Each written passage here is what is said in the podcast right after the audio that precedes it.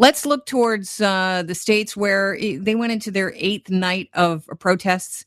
Um, it looked like this was a different kind of evening. Most of the protests around the United States were um, very peaceful. A lot of people taking knees in front of cops. Here to talk about what happened last night in Washington, D.C., uh, Reggie Cecchini, who is our Washington, D.C. producer for Global News. Welcome to the show. Good to have you on. Good morning, Kelly. Okay, it sounds uh, loud there. Is that one of the military uh, helicopters I hear right now over your shoulder? No. No, that is a city bus that is driving by, and that is because uh, the media has been pushed back uh, a block north of the perimeter of where we were in front of Lafayette Square yesterday. Uh, there's a series of National Guardsmen and military that are walking around the park right now, so we've been bumped back into the only street that's open downtown, and we're being blocked off by a line of law enforcement uh, from uh, some mysterious uh, departments because we they don't have badges, they don't have names, they don't have identifiers on their on their uh, outfit, so we have no idea who these officers are from. Uh, some of them are riot police, some of them are special tactical operations, but they are holding us into essentially the middle of the street here, not letting us approach the park.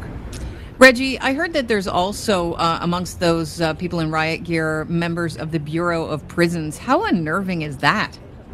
Well, I mean, look, they are the riot guards that uh, approached uh, the crowd the day that the president was walking across the park to go and do that photo op at the church. And it is unnerving, not only for the protesters that are carrying out their constitutional right to be able to gather and protest, but also for the residents of this city, because we're already used to having a, a number of different levels of federal protection all over Washington. But now to have the Department of Justice call in the Bureau of Prisons to act as an additional layer, uh, it simply, you know, it almost feels like overreach uh, in the city. Uh, you know, we get it. We get that there's a need to ensure that there is some kind of uh, security here. But between the Bureau of Prisons and the military that have now taken over some of the streets in D.C., uh, it, there is definitely a sense uh, of kind of urgency for a you know protest that really and largely is turning peaceful.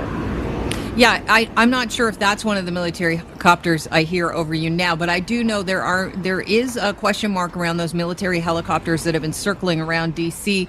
Uh, the National Guard is investigating into an incident on Monday night where a military chopper flew too low, way too low over protesters, apparently trying to, you know, unnerve them and displace them with air from the propellers. Can you tell us a little bit about that? Yeah, this is a scare tactic that these helicopters often do, you know, either in conflict zones or in areas of large protest, but never on U.S. soil. Uh, and it had a Red Cross symbol on it. So now there's a question as to whether or not the Red Cross knew about this and if this could potentially sully their name in the United States. Uh, there is an investigation, though, because it did fly so low, not even over the downtown business district. This was an area of D.C. that is in the residential neighborhoods. There were trees that are being snapped over because the rotor uh, wind was so great and so intense. Uh, and it was uh, simply an uncalled for uh, action, according to the National Guard and according to DC's mayor, uh, who has been adamant that these additional levels of security, including the military, are unnecessary on her streets.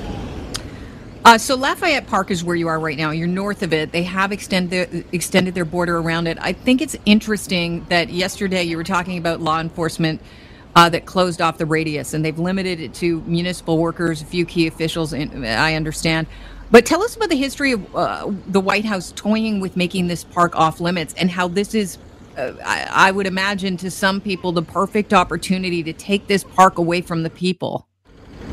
Well, I mean, look, the president, uh, you know, has really been trying to ensure that the perimeter around the White House has been secured, not only, uh, you know, since he, he entered office, much like all presidents, but to ensure the fact that people cannot uh, approach anywhere near the White House. This is, uh, you know, it, it's an area across from the White House that is often frequented by uh, by the president as they try to make their way to uh, anywhere on the campus that's around. But at the end of the day, this is still a, a federal park. It's no different than any of the other parks in, in this city that are operated and controlled by federal law enforcement enforcement. Uh, but now to block people off from it, essentially what protesters are saying is if they can't access the park, their voices can't be heard, and their voice they're trying to get their voices heard uh, to the highest levels in government. So they feel like they're being pushed back even further, and essentially what it's doing is isolating the president from the issues that he's not dealing with. Right, and it's a constitutional right to have your voice heard.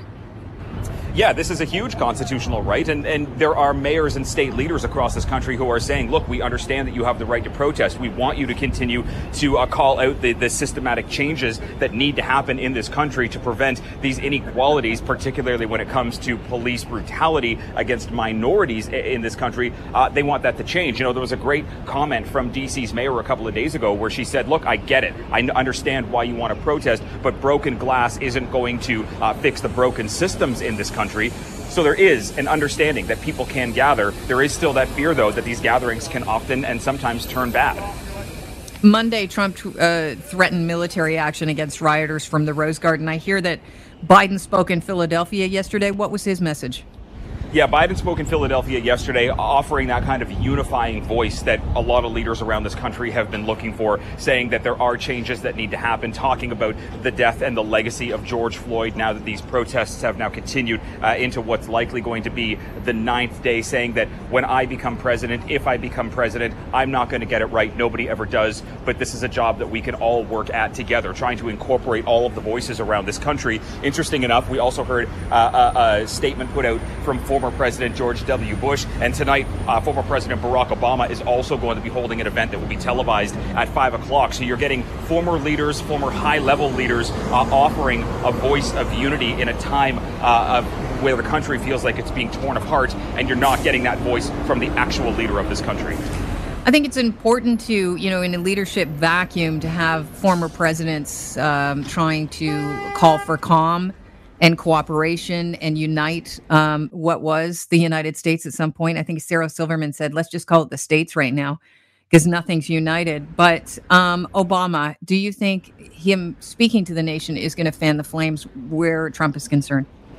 I mean, it's possible. The president, you know, has been quick to jump on Twitter today to talk about Joe Biden and Obama. Joe Biden, in particular, saying that you know the former vice president didn't do anything uh, for the African American community in his 40 plus years in office, and the president says that he's done more in the last three and a half years. You know, polls don't show that. The people across America don't say that. That is simply, uh, you know, an insular view coming from within the Oval Office. Barack Obama and Joe Biden still have an incredible swing, not only in the Democratic Party uh, by being kind of, uh, you know, elder statesmen of the party they also have uh, a strong relationship with minority communities, people of color, and in particular the African American community in this country. And I think when they speak, much like when you see something like Michelle Obama, when she speaks, there are people that listen. These are the moments that uh, that Americans will listen to, and these are the moments that could uh, define what could potentially be the end of the Trump presidency by the end of this year.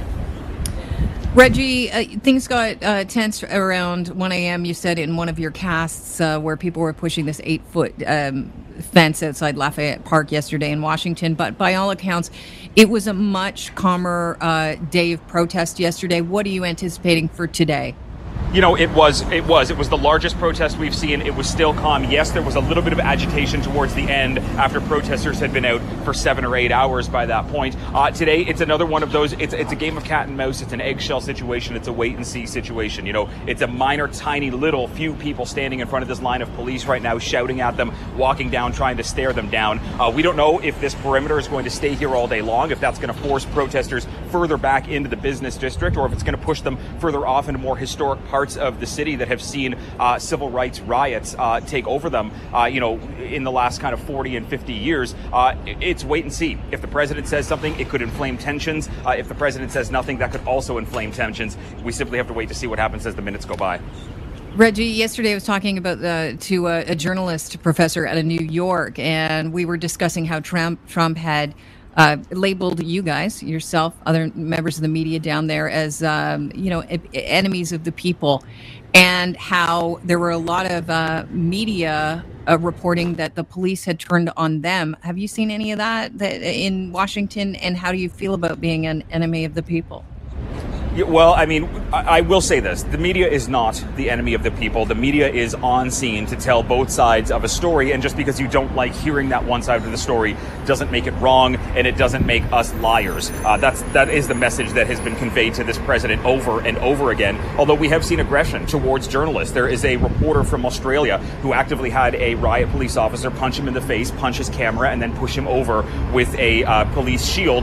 And Australia is now investigating the treatment of its journalists journalists on American soil. This is a bad look for this country uh, when there is already uh, a serious uh, kind of uh, uh, side eye that's being given around the world to the United States. But at the end of the day, uh, you know, we do our jobs. We come out here. We try to be as impartial as we can.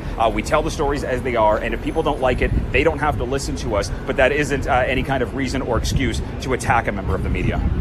Thanks so much, Reggie. It's always a pleasure having you on the show, and stay safe. Thank you.